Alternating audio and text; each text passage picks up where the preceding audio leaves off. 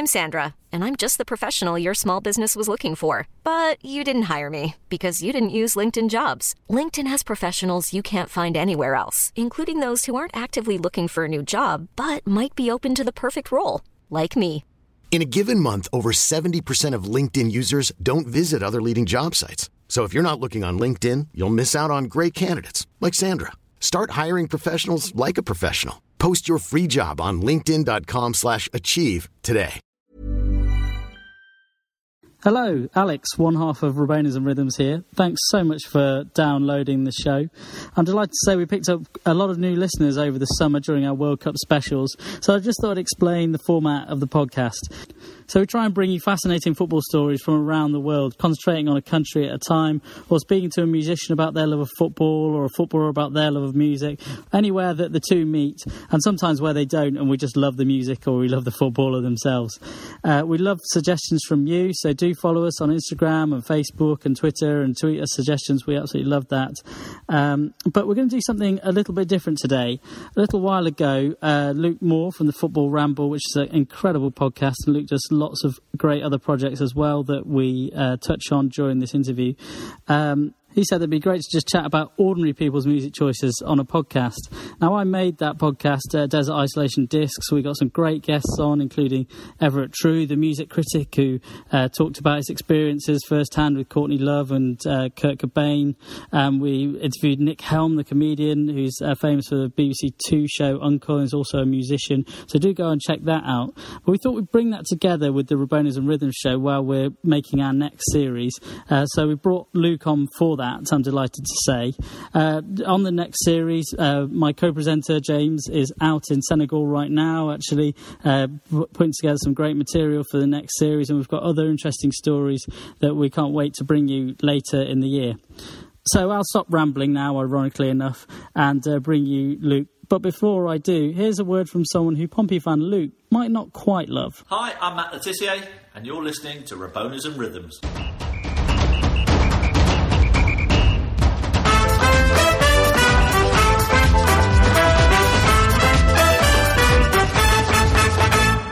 Hello and welcome to Rabonas and Rhythms, the show about music and football. We've got a very special guest for you today. It's Luke Moore from the Football Ramble. Uh, just as a little prelude to this podcast, Luke and I met uh, back at a comedy gig from his fellow Ramble co presenter Jim Campbell back in 2014. He gave me the nucleus of an idea to basically rip off Desert Island Discs from Radio 4, but with more interesting people. Uh, at that time, I vowed over the pint to uh, get Luke into the studio and find out his musical choices. Uh, Luke, how do you feel now that I've uh, held you to it? It was actually 2012, so you've misremembered the date, but that's, but that's okay. Um, yeah, and I don't know if I am as interesting, probably not, but yeah, I'm happy. I'm happy to be here. no, it's great. So uh, we're going to do a Rabona special uh, and meld the two podcasts, as it were, this week. Uh, so, Luke, we know you from the Football Ramble. We know about your love of football, and we'll come on to that. But tell us a bit about your love of music, because we do occasionally hear from you singing on Oh, the yeah. podcast. Yeah, and I think people get a bit of a people get the wrong end of the stick about that. I think they think that I'm just singing because I think I'm a really good singer. and what it is is that's just that's just what I'm like. I'm always singing around, and I just don't. I try and be myself in the studio. So occasionally that type of thing will bleed its way into a show. Yeah. Um, yeah, but I love music. Yeah, and, and part of the reason I I said I'll come and do it is is because uh, you're you're a Mhm. friend, but also because I like talking about music, and I'm happy to do it at any um, any opportunity. So Mm. here I am. But it's it's been a big part of my life, as I'm sure it has for many people, ever since I can remember. Really, I come from uh, a musically interested family. Uh, Mm. I grew up listening to records my parents liked, and and and um, and sort of went from there. And it's always been a huge uh, part of my life. I spent a bit of time working in music, although not that long. Um, We want to hear about that. Come on. well, I, I start. I did a bit of um, tour managing and a bit of artist management and a bit of club night promoting, and then I worked a bit for a label or two, but not very long. Um, Not for very long. Um, and I, I, I decided that partly because I didn't get paid much money for doing it, but also because I just decided that music is a hobby for me and, and something that I'm a fan of, rather than necessarily needing to get in there and see Yeah. how the sausage is made, so to speak. So I, I, uh, I uh, yeah, I left fairly swiftly and, and haven't gone back since. But nevertheless, music still is a, is a big part of my life. So, what's your opening track today? Um, the open track I've chosen is a song by a band called Secret Machines. Who um, I remember when I first heard this record back in would have been what 2004, early 2004. Um, not long before I moved to London, and um, I, I read about it in a, in, a, in a, newspaper or something, and I played it uh, for the first time, bought it, played it on CD for the first time in my car, and just remember thinking, "Wow, this is like music from another planet." It sounds so so big. Um, I th- they would they would call it new prog. I think it's more like a space rock type sound. um, but yeah, and this is uh, for me the best song on the record. It's uh, "Sad and Lonely." Bit of space rock for you then. Let's have a listen. Did you get your heartache and your head rush confused? Had you been sleeping late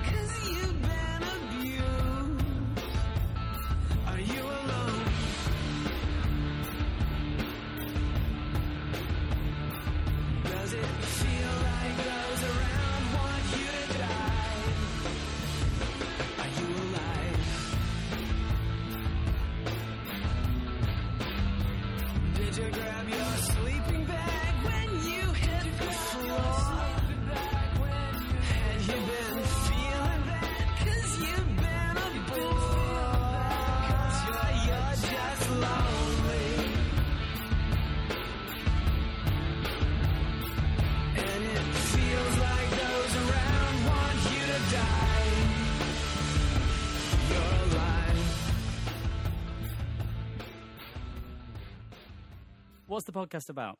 Uh, the Football Ramble is a twice weekly show about um, football, as the name suggests, but it's more of an entertainment show about football than a football show, I would say. Um, and we spend Monday and Thursday either looking back over the weekend or looking forward to the next weekend.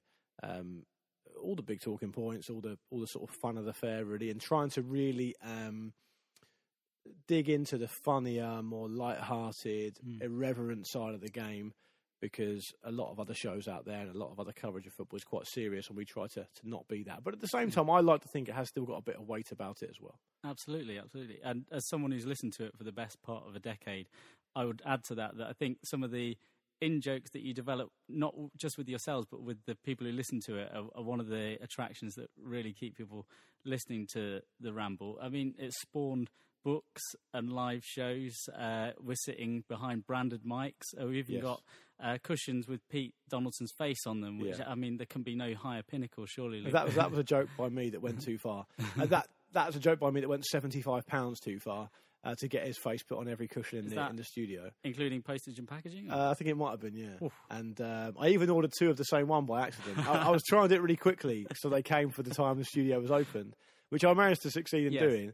Um, but yeah, so everywhere you go, you sit on a cushion with Pete's face on it, which he secretly absolutely loves, Mm. although pretends that it's a bit embarrassing. But can you? You could never have imagined what it would become when you set out, presumably. When we set out, no, I wouldn't have thought so. I think when we set out, we just wanted um, to to chat football as, as a group of friends and, and have an excuse to do so. Um, but as things progress, then I suppose you know it's not um, it's not like one day you're doing it at home with your pals, and the next day you've got your own studio Yeah, and branded mics and a live show. It's, it, it takes time of course. and it goes in stages, and it's the same with anything. It's like you know your own career. You don't go from being a work experience to the CEO Mm. in a- day. You you work through it. It's been very much a process. Yeah. So um, I think we've had time over the years to get used to each next step. Mm. So it doesn't feel quite so odd as perhaps some people might think it would. Um, so it's yeah, it, it is what it is, and we enjoy doing it. No, it's fantastic. Uh, so, can you give us your next track? Yes, my next track is. Um, so I'm a big fan of pop music as well, and pop music for its own sake. I don't think pop music is anything to be scared of, or to be derided, or to be worried about not looking cool enough to listen to it. I think if you like it, you should just like it. And when I was growing up listening to records uh, with my parents and listening to cassette tapes in my mum's car, we listened to a lot of stuff like uh, Madonna and other bits and pieces of classic sort of 80s and 90s pop. And um, I think this song I've chosen here now is probably the best pop, straight pop song of the 21st century, in my opinion, Mm. by, again, in my opinion, the finest pop artist working in the world today. And it's Call Me Maybe by Carly Rae Jepsen. You took your time with the call. I took no time with the fall. You gave me nothing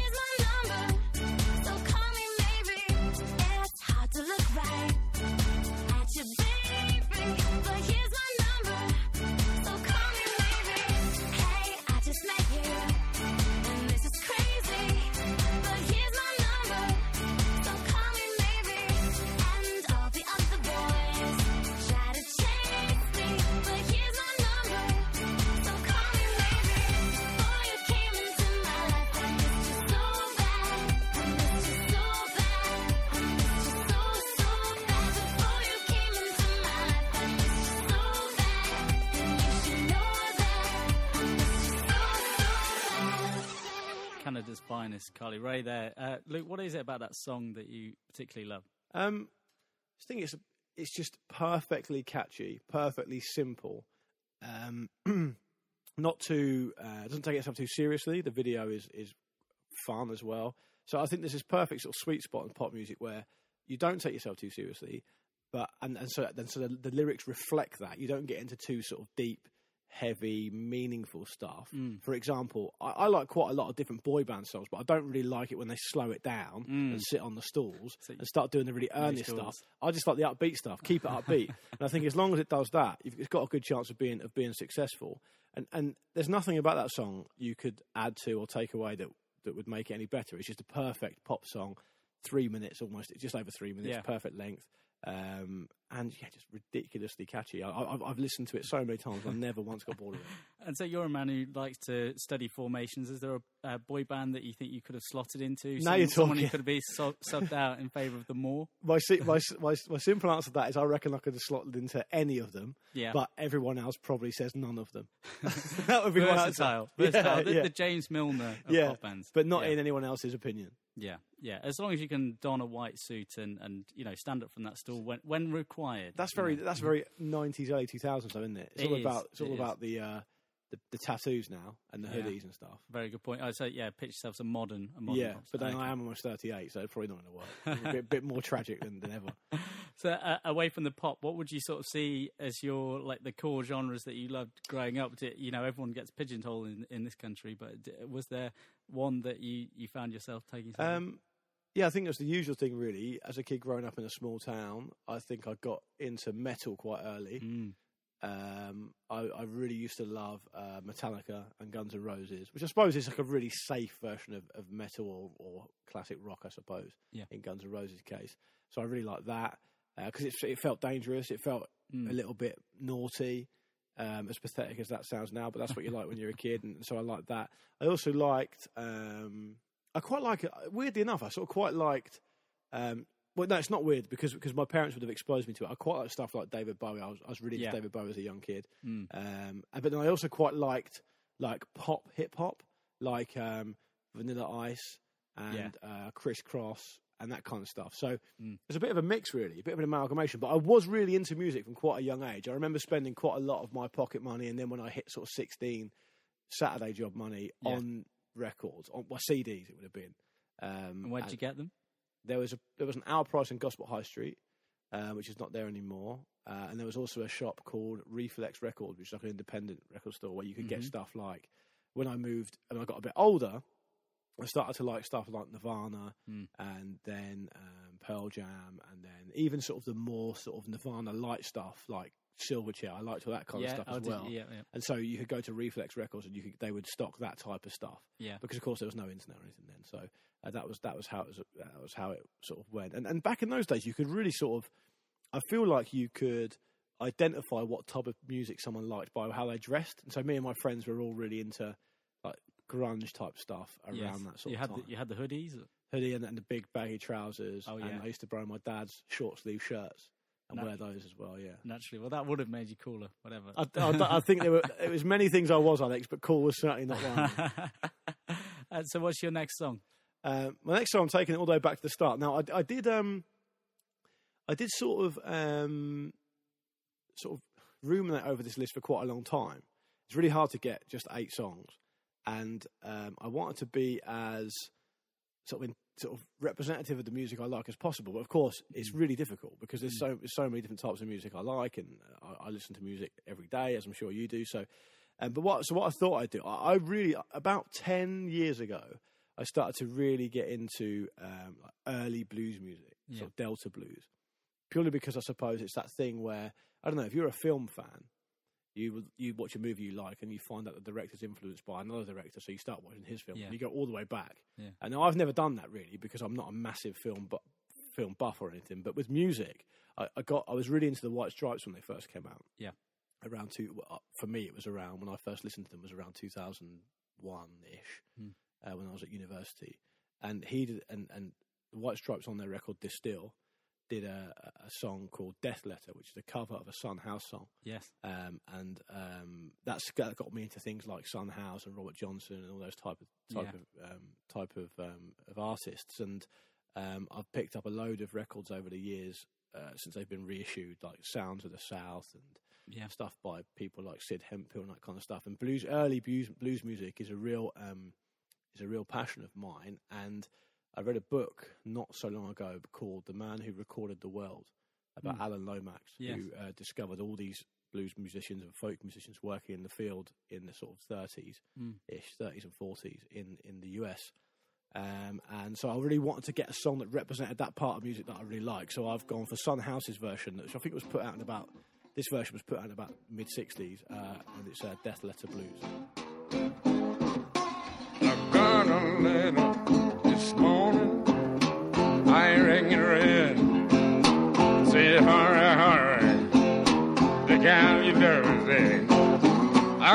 Got this morning. I said, now how do you ring it red? Yeah, they said, hurry, hurry. Because the gal you love is there.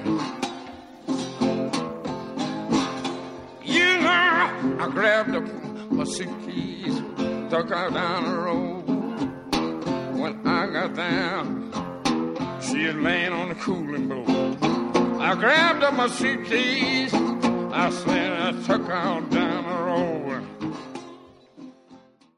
Yeah, did the same thing as you actually. I, I got into that particular song through the White Stripes and, Yeah. and back to him through that. Well, Jack White's been great for that. He, he's Yeah. really, he's really a man of, of, of many faults. I'm sure most people would say, but he's pretty good at sort of wearing his influences on his sleeve to the point where he's quite um, in in awe of them, and he's quite sort of deferential to them, and he, and he lets people makes it clear that that's the sort of stuff he likes, and that's where it comes from, and so. That's really helpful for a listener, right? Because then you can go back and find the stuff that you liked, that, that you like, that's relevant Yeah. to the stuff that you like now. Mm, absolutely. Uh, so we talked about uh, your your love of music and, and football, but what about your? I don't know if you would count this as your first love, but Pompey, Oh yeah, yeah. uh, your team. Yeah. Um, I often think with Portsmouth in particular, maybe because I think about them uh, with your show in mind, but it's it's almost like one of those questions that you get asked where it said, uh, if you we could give you the FA Cup, but you're going to have to suffer at least ten Hmm. Yeah. years of, of absolute turmoil. So they they won the FA Cup in 2008, Yeah. and then the club basically imploded not that long afterwards. Yeah. Uh, do you think you would have taken it if you have offered it in the early 2000s? It's a really difficult question to answer because, from a pure football fan point of view, of course, I enjoyed that FA Cup win immensely, and it's something that I it's got great memories for me. I mean, it being just over ten years ago, and uh, I had great experiences around it, and it's not something I would change. But, however, I do also understand that the football club I support came very close to being non-existent, and there were a lot of local businesses and a lot of things that happened around that where they set up a a deal with the revenue and with, with their creditors and stuff that meant that a lot of people lost out, including some charities. So, it, my contempt is really for the people who made those decisions in the first place. But from a pure footballing point of view, would I? I mean, if we just take it on the pitch, would I take Yeah. an FA Cup win to then end up in League Two a few years later? I think I probably would. Yeah. Um, but I don't obviously advocate or support or condone any of the stuff that went on off the pitch because it left a lot of people out of pocket and was frankly embarrassing. So Mm. it's hard to it's hard to separate those things. I think, Mm. uh, and these days, football fans are required to um, have an opinion or have a sort of moral standpoint on the owner of their club and, Yeah. and how it's run. And, and when I was young, that was never the case. You never really Mm. got involved. You just you just watch the team and like the players. Now, I'm not saying one is right and one is wrong, and that it's you know we're all going to hell in a handcuff. But I'm just saying it's, it's a difficult thing when peop you're put in that position as a fan because you Yeah. still want to continue to support the team, Mm. but at the same time you can have an issue with the way that it's run. And I feel like I'm caught between the two stools a bit there, really. I can imagine that, and and you're so right that people feel like they need to have an opinion on that side of it. When you Yeah. you know, after all, football is a leisure pursuit for most people, and Yeah. you know it's an outlet, so you don't Yeah. necessarily need that. Uh, what about just on the pitch? What are your happiest memories of, of watching Pompey over the years? Um, well, of course, the FA Cup final win, but for me, it's football is a is a leisure pursuit and it is a, a pastime and a form of entertainment. And I think when I think about the best times watching Portsmouth, it doesn't necessarily tally up with them being the best team. I mean, it, it's when you know I was at sixth form college or whatever, and living down there still. And we used to go to every home game as a Yeah. bunch of friends, and they would largely be terrible, but you used to enjoy it anyway. And, Do you uh, know the bloke with the cowbell? I don't know him. No, I've obviously The other celebrity Portsmouth fan. that, see, that's got to stop. People can't say that. One, I'm not a celebrity, and two, I don't want to be in that category. Uh, but I have obviously, I have obviously rubbed shoulders with him inadvertently at the occasional game because that's just unfortunate how, how it is. But um, yeah, I, I don't, I don't equate enjoyment of watching my team with them being brilliant. Obviously, Mm. I like to see them win, but to me, Yeah. it's about the experience and the camaraderie. And now I've actually really enjoyed taking um, my wife to, to Pompey games yeah, she'd never been before. Because why would she? Um, and it's a nice time for us. To, she she enjoys watching football games, so it's nice for us to spend some time together and go and do that. So in a way, it's almost like a uh, a family member that's always there. You can go and visit and all that Yeah. kind of stuff. But because I'm up in London now, I don't get to see them as much as I used to. Mm. Um, it- but I suppose it's almost like an abstract question to answer because it's just part of it, isn't it? I mean, you, Yeah. you're a Sheffield Wednesday fan. You would have great experiences of, of supporting Sheffield Wednesday. Now, I'm sure some of them would be about them being successful, Yeah. like when they won the League Cup and all that kind of stuff. But Yeah. some of them would just be great experiences with your friends, right? yeah. Last twenty years, not not so much No. the, the on the pitch action, but what I remember. Yeah, Mm. definitely. Mm. No, there's, there's been some incredible times. Mm. Uh, so tell us about your next song then, Luke. Uh, the next song is um, by a band called the Beta Band, who are for me one of the best British bands ever. They're just so in, so innovative, so interesting, so f- clever, but also never losing sight of that pop sensibility either. Mm. I think a lot of bands tr- who get too clever try and sort of stay away from melody and think, oh, it's too it's too easy or it's too sort of basic to be poppy and to be fun and to be catchy. And I think the Beta Band achieve a balance of being able to be really actually quite deep and quite affecting and and it's heavy duty songwriting in my opinion Yeah, but at the same time it's also really accessible and really good and and if, if we're doing this desert island thing or desert isolation as you have to call it yeah. You're isolated in the desert. for the- oh, desert isolation. Okay. Yeah. Well, I'll be dead in ten minutes because I, get- I get sunburnt very quickly. But uh, pre- presuming I could find some sort of shelter, Mm. um, I, I chose this song. It's Dr. Baker, but it's the it's the live at the Shepherd's Bush Empire uh, version purely because they completely reinvent the song and it gives it a really fresh flavour. And I also thought to myself, if I'm going to be isolated somewhere, I'd quite like to hear a crowd and some voices and some and some real actual instinctive impromptu like energy. So uh, that's why I chose this version. And this is uh, the Beta Band with Dr. Baker live at Shepherd's Bush Empire. Dr. Baker phoned me in the morning. He left a note, he's still yawning. Dr. Baker phoned me in the morning.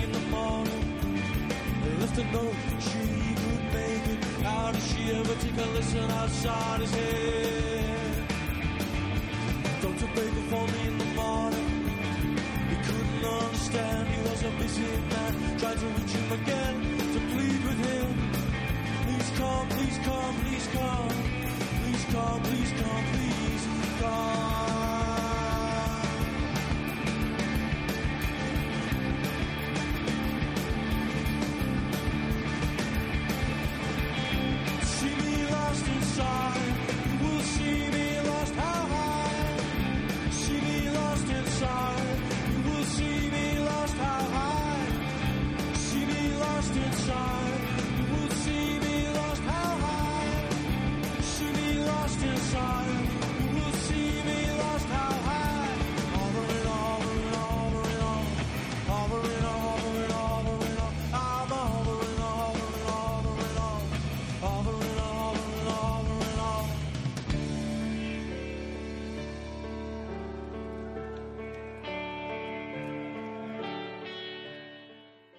Was the Beta Band live at Shepherd's Bush Empire. And I was just thinking there, that, that album, the three EPs that was obviously Yeah. brought together, on which Dr. Baker, Dry the Rain, which is one of my uh, favourites, probably number nine in the list if I was doing this. Yeah. Um, that it feels a bit underrated when you look back at musical Yeah. history. It- It's really interesting agree? going. If you look back at some interviews back in the nineties of really Mm. big bands like Oasis and Radiohead and, and one or two others, Mm. There's there's instances where they say, "Oh, our next record, we want to make a beta band record. we want to make a record like the beta band." They're almost like your favourite band's favourite band. Yeah. They never really crossed over and became massively commercially successful. And I only really got into them properly probably about ten years ago, Mm. and I think that they'd, they'd probably split up by then. So it was a long, Yeah. long time after their, their peak period. Um, and uh, there's a lot of there's a lot of reasons for that, I think. And I wouldn't want to speak on behalf of them, obviously, but they had issues with mental health and with Mm. um, uh, lots of other sort of situations that went on around around the group, and and and so in a way, it's almost it feels like it's it's a it's a a, a, a, a sort of a group of music put together that exists in one particular time. Yeah. And, I mean, I'd love them to reform, so I'd go see him. But Well, Steve Mason himself, the lead singer, So I've seen Steve been- Mason live. uh, and he's very innovative now with Yeah. some hip hop crossovers. Yeah. So, you know, so he's, he's when I saw him live, though, lots Alex, of ideas. Oh, definitely. And when I saw him live, he actually played um, uh, a few beta band songs. Yeah, So um, he's obviously in. You know, he obviously still likes it and everything. And I, I really enjoyed that um, solo record he put out called "Boys Outside," yes, which is great. Um, but yeah, I, I just think they're a they're a fantastically innovative band and one of the most underrated British bands ever, in my opinion. And I, I just never get bored of listening to them. I find them. They have a huge amount of different influences from different types of music. I mean, a lot of the beta band stuff it is quite hip hop influenced as Yeah. well. It's quite dubby in places. It's got Mm. a lot of different sort of uh, sort of strings to its bow. So, um, and that's not necessarily my favourite of their song. I just Mm. thought it was an interesting version of a song that I really like. definitely. Uh, but he is uh, responsible for one of the worst band names ever, which was King Biscuit Time. yeah, I never really got into them. Yeah, I don't know why he called them that. No. They had some decent songs. Did they? Okay, I've never really heard them, but yeah. Uh, just a little note then. Luke. You mentioned your wife there, Mimi. Uh, Yeah. You you guys uh, are known for something. Well, th- you particularly hashtag travel. You, Oh, you have yeah. a good you have a good relationship with your listeners. Well, that's her Ramble. The- Is that down to her influence? yes. Well, no. She, well, basically, we she's from the US, so we do a bit of travelling back and forward. And at that point, we weren't living together. She was living in the US, and I was living here. Hmm. And um, I used to get bored of Instagram or whatever, and, Yeah. and, and I would, but I take photos, and she was, like, oh yeah, I'll upload them for you, and she would always put hashtag travel in there. so then I started putting hashtag travel in there Yeah. because. I guess it means that people will see your photos. Sure. I don't really, know, to be honest, I don't really know why I did it because I don't really use hashtags now unless I'm trying to be funny. yeah, And then the Football Ramble listeners, in all their uh, infinite wisdom, yeah. thought it was funny. hmm Uh, and now I can't really do anything online without Mm. someone replying with hashtag travel. hmm If I go, we do a live show, Yeah. I get people literally saying it to me, which Yeah. I, I, I'm, I'm the only person must have people actually saying hashtags to me. So, uh, so yeah, it's backfired. Yeah. It's mostly her fault, but I'll take it on the chin, I suppose. Just tell us about those live shows then, because as a sort of specky white football fan, uh, I didn't feel in the minority at the few live Mm. shows that I've been to the Football Ramble. How are those experiences for you? I mean, you, you filled up some incredible venues, and you Yeah. must have had great Well, they're time. amazing. Yeah, it's a great privilege and it's Mm. enjoyable and it's, it's a real buzz, like an instant buzz that you don't get with um, Yeah, with with a podcast. So, of course, yeah, it's great, and Mm. uh, yeah, they, they are very male affairs, as I suppose you'd, you, you'd expect. But of course, we we don't plan it that way. We No. we we want it to be as inclusive and as, and as and as interesting for as many people as possible. So, yeah, I would say that it's a really nice atmosphere. I think, and Yes. hopefully you'd agree. And, and if anyone is um, not male and wants to come, you're also very welcome. Uh, but it's great. It's fantastic. And, and do you know what? Um, Doc Brown, um, who is a comedian and actor, Ben Smith, Ben Bailey Smith, he's a good friend. He had the idea and Yeah. basically produced the, the first live tour we did. Yeah. We went to, did one in London, or did a couple in London, I think, actually, and did um, something Edinburgh, Manchester, and one or two others. And so, and then it sort of went from there. And now we produce them ourselves.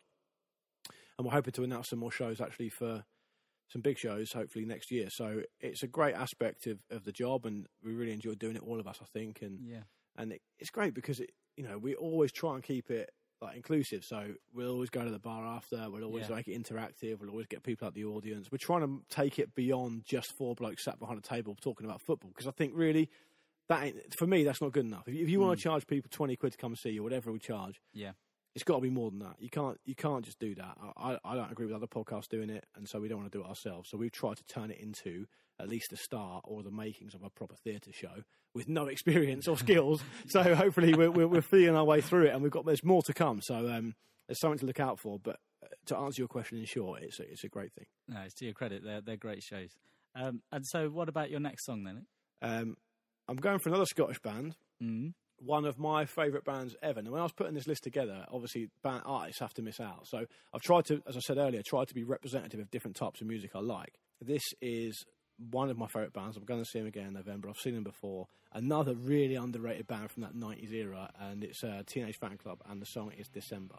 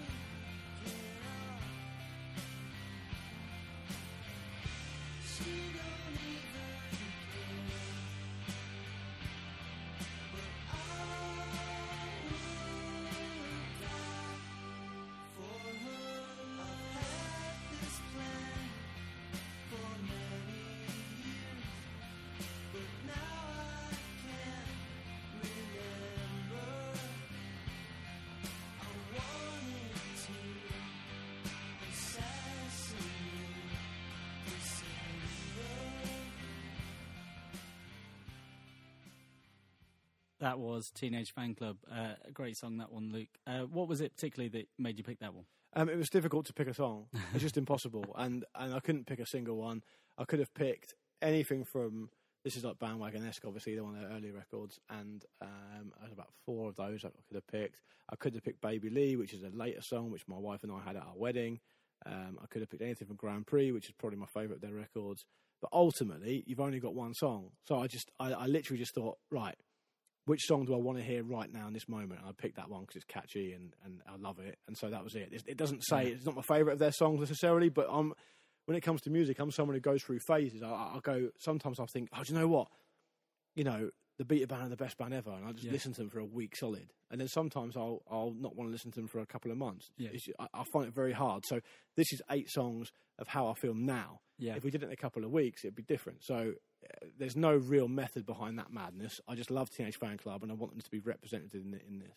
So you're not the OCD type that is always making lists of that kind of thing.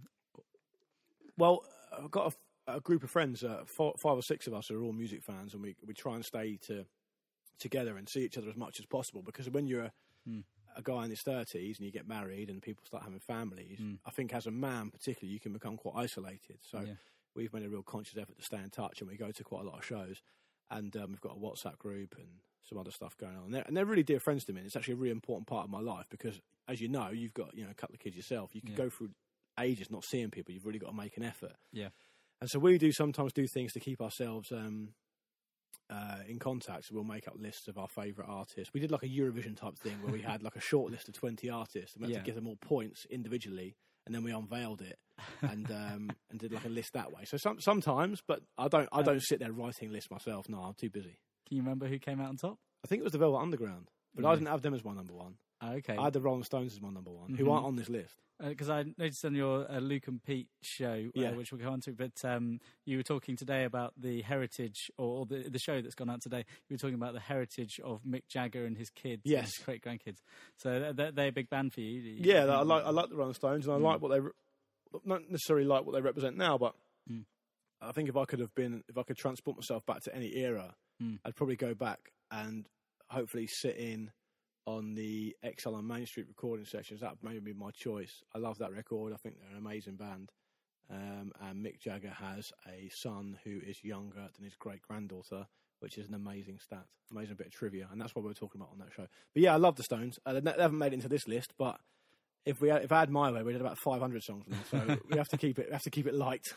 So I mentioned Luke and Pete there, and uh, you've got various podcasts that you're working on under the it's Radio Stakhanov is Yeah, your, that's right. your. Can you tell us a little bit more about that? Yes, it's Radio Stakhanov is a network of podcasts uh, where we decided that we were quite um, not hemmed in or sort of restricted because that sounds negative, and we're obviously very grateful to be doing the football ramble and on the continent. But we were only really making football shows. Mm. The Luke and Pete show came out summer before last because we had no football. And then we just thought, hang on a minute, let's build it into a network. We've got loads of ideas, and so Mm. me, myself, Pete, and John, who's the guy who runs the ramble with us, decided to branch out and do um, a network of podcasts. Yeah. Hence, um, we have a show called Berkhamsted Revisited, which I have, have helped to create and produce about a girl reading back through her teenage diaries. Um, and then we have. It's very good. Yeah, very It's, good. yeah, I really like it. I think it's great. And we Mm. have. Um, no, I would say that, wouldn't I? And we Mhm. have Pete does a show called Wrestle Me with Mark Haynes, where they go back Yeah. watching every WrestleMania. Um, so yeah, it's just a way to to get to branch out. To have, if you've got an idea, Mm. it will be a shame if we think it's a good idea, or there's some good people who want to do it, where you think, oh, we can't do that because it's not a football show, or you know, there's there's reason to not do it. Now you can think of a thousand reasons Mm. not to do anything, so we just thought we'd branch out and do it that way. And um, you know, I think podcasting as a medium shows the the strength of ideas that people have. I mean, your your friend of mine, a friend of the show, Tom Wally, Yeah. uh, does a cycling podcast with uh, playing old cycling games Yeah. uh, in his in his shed in the back garden. I think, Tom's uh, Tom's very good, and I have repeatedly asked him to come and do some stuff with us, Mhm. but he you can't pin him down for more than five minutes, so it's impossible. I mean, you need to. uh, All you need to get Tom is is a bike. That, Yeah. That's how you. That's how you get him in. The He also lives in the arse end of nowhere. So yes, he does. He does. Uh, so, what's your next song? My next song is I mentioned David Bowie earlier. Uh, I was introduced to him by my dear old mum, who um, is a David Bowie uh, devotee, and uh, it was difficult to pick a song because obviously it's David Bowie and he's got so many. He's genuinely one of my favourite artists. Uh, I can always find something of his to listen to which, that I like in whatever mood I'm in. And I went for the Diamond Dogs era because I sort of maybe it's because I'm feeling quite apocalyptic because of everything that's happening in the world at the moment. But obviously, it's based on Orwell's 1984, and it's quite dystopian in its feel. Hmm. And um, Sweet Thing is is my favourite song on the record. It goes into a song called Candidate, and then goes back into Sweet Thing, and then it goes straight into Rebel Rebel. But I thought it would be greedy to have four songs in one, and you wouldn't let me have it. So I've gone for Sweet Thing uh, because it's my favourite standalone song on the record. So here it is.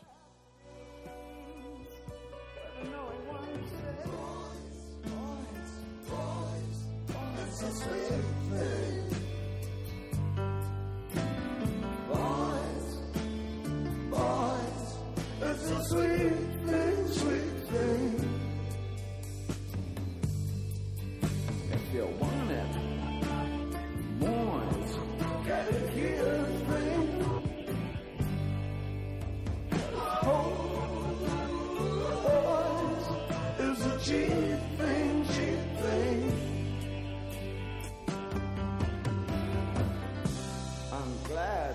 you're older than me makes me feel important and free.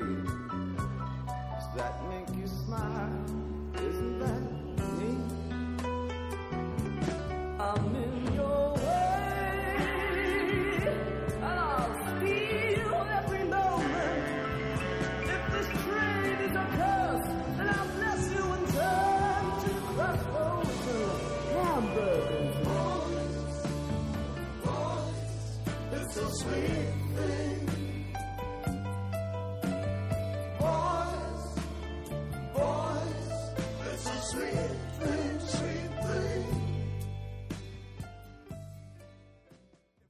that was the glorious David Bowie. I'm glad you didn't try and sneak a montage under the net there. Well, it would have been good. I mean, really, that's an album. It's a bit of a weird pick, I suppose, on one level because that's a record you've got to listen to from start to finish. It's like a whole work, you know. Yeah.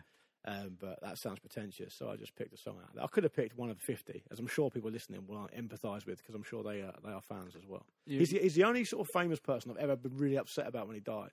Yeah. I, I, I, I'm quite detached. I don't really feel like I feel grief or emotion about people I don't know. Mm. But Bowie, it was just, it was awful. It's really, I can't really explain why. Possibly because I spent formative years listening to it with my mother or something like that. Yeah. It was really, really difficult. No, I completely agree. And you know, someone uh, I work at a newspaper at the Evening Standard, and uh, we're we're pretty neutral when it comes to a lot of these things. You know, it's it's it's work after all. Uh, Yeah. when someone dies, you know, it's, it's how quickly can we turn around the front page. But Yeah. you know, I still remember the the ripple that went through the newsroom at you know six thirty a.m. in the morning, which Yeah. was when it was announced.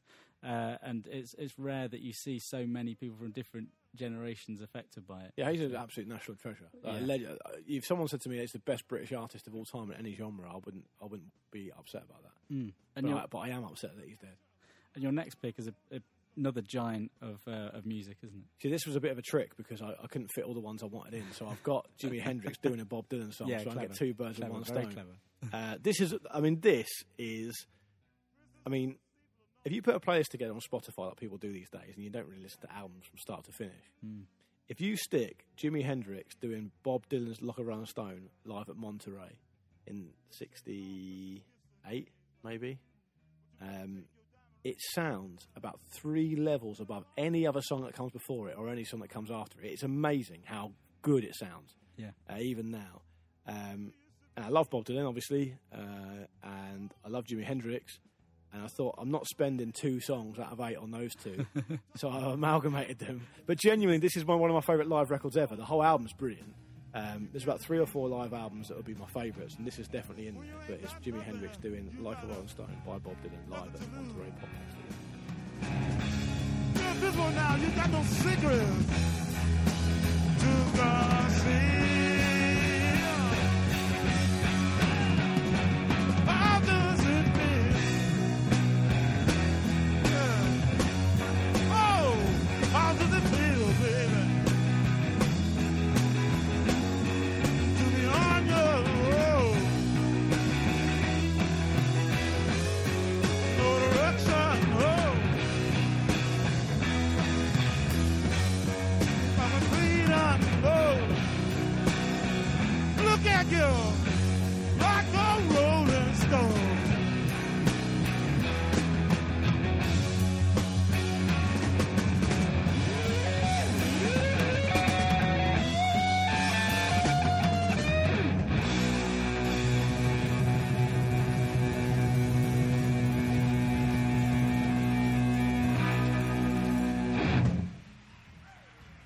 Thank you very much.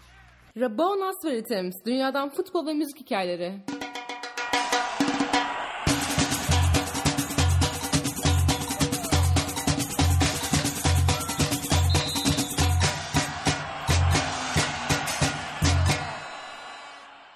Luke, can you give us a bit of a prelude to any more future uh, projects that you've got working on? Um, well, I told you we might have some live stuff in the pipeline for the Ramble. We're anticipating a big season, football season for the Football Ramble this year, hopefully. Mm. We had a nice, we had a lot of fun at the World Cup, and so we want to keep up that momentum. Um, I don't have anything concrete in the pipeline in terms of new shows because I'm too Mm. busy as it is. We need to hire Yeah. some more people first. Where Uh, do you, where do you see just talking about the ramble? I mean, do you, what what do you see your role as? Do you, do you feel like each of the four of you, as we sit around your mics, have a distinct role in the show?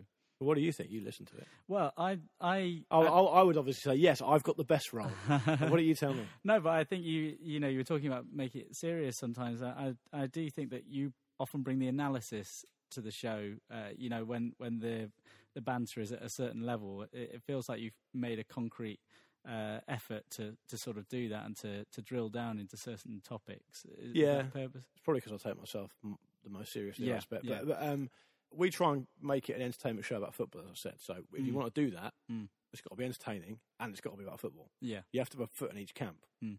And I think if you go too far off the beaten off the beaten track, Mm. it's not going to be a great show. It's going to be self indulgent. It's going to be look, listen to how funny we are. Yeah. And if you go too serious, it's going to sound like every other football show, Mm. which I personally find a lot of them quite boring. So And since you started, there are far far more of them than yeah, there was. of course, yeah. And so you want to have a foot in each camp. Mm. So, and I, I do, I don't know, that's what I do, a bit, bit of radio and a bit of TV, punditing about football in a, semi-serious way at least. So, Mm. I don't know, maybe I feel like it's not. It's not that I feel like I'm the best at it. It's just that I Mm. feel like I want to. Sometimes I do want to talk about football. I, mean, I do like football. So, if it's something's no, I've caught my eye or something I've enjoyed watching or something I've noticed, Mm. I'll tend to bring it to the table. And um, the guys, the guys are all football fans as well. So it's not a. Yeah. Um, it's not. It's not a departure. It's just that I probably like the sound of my own voice more than all the others I expect. But is it is it tricky when you're if you're on uh, say Talk Sport or World Football Phone In or uh, on TV and you know someone like a Craig Brown that you've Yeah. had fun with on the show appears, uh, you know, or, or Uh, you're talking about a subject that's been funny on the show, and you've got to find a different tone of voice to I wouldn't, say it's, I wouldn't say it's difficult. It does flash across my mind, and sometimes I'll say. So I do a show on Friday nights called The Season Ticket with Danny Kelly and Laura Woods. Yes. Uh, and Danny's a legend of broadcasting, and, he, and, he's, and he was doing the stuff I'm doing years before you know I was even thinking about it. So you know, Hmm. he he knows all that stuff. You've inside stolen this out. material. I basically have, yeah. I've, I've taken it on. Some people would say I've taken it on another level, but the level is just lower. uh, but uh, but um, so it's not though all the other gigs I do I have to be deadly serious. I, I think that stuff's overrated and overplayed. You can have Yeah. fun. I think you can have as much fun as you want doing it Mm. within the time limit you're given. Mm. I think it's a bit of a myth that you can't have a bit of fun with stuff. I mean, talk, that Talksport show, I, I, we have fun the whole three hours. Really, there's Mm. nothing really that serious in it. No. It's not hugely difference in tone. There's no difference in tone from the ramble, really. Mm. Um, but I think that the type of people who are hired on the radio and TV more often than not about football are ex pros who are quite serious. I mean, Yeah. and so they are either brilliant at analysis or they're not, but not many of them are particularly irreverent or fun. And the ones who are and who are good at it stand out. Someone like Ian Wright, for example, Yeah. he's great. He doesn't take himself too serious. I've worked with him a number of times. He's fantastic, knows his stuff, Mm. but he's also like a really entertaining guy. I think. Yeah. So that people like that are, are out there. Um, it's just the way that people are booked and the way shows go. Um, uh, aren't necessarily going down that route, but some of the stuff I do is quite serious, and Yeah. and so you can't really you can't really do it. So one word uh, in part of that, then the Moorstradamus and your penalty algorithm. Yeah. Your the idea that you could see into the future. How how far do you want to push that?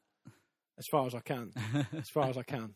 Yeah. Do, you, do you want to make some calls? Next World Cup winner, for example. Next World Cup winner at this point. So we're recording for the record in September 2018. Mm.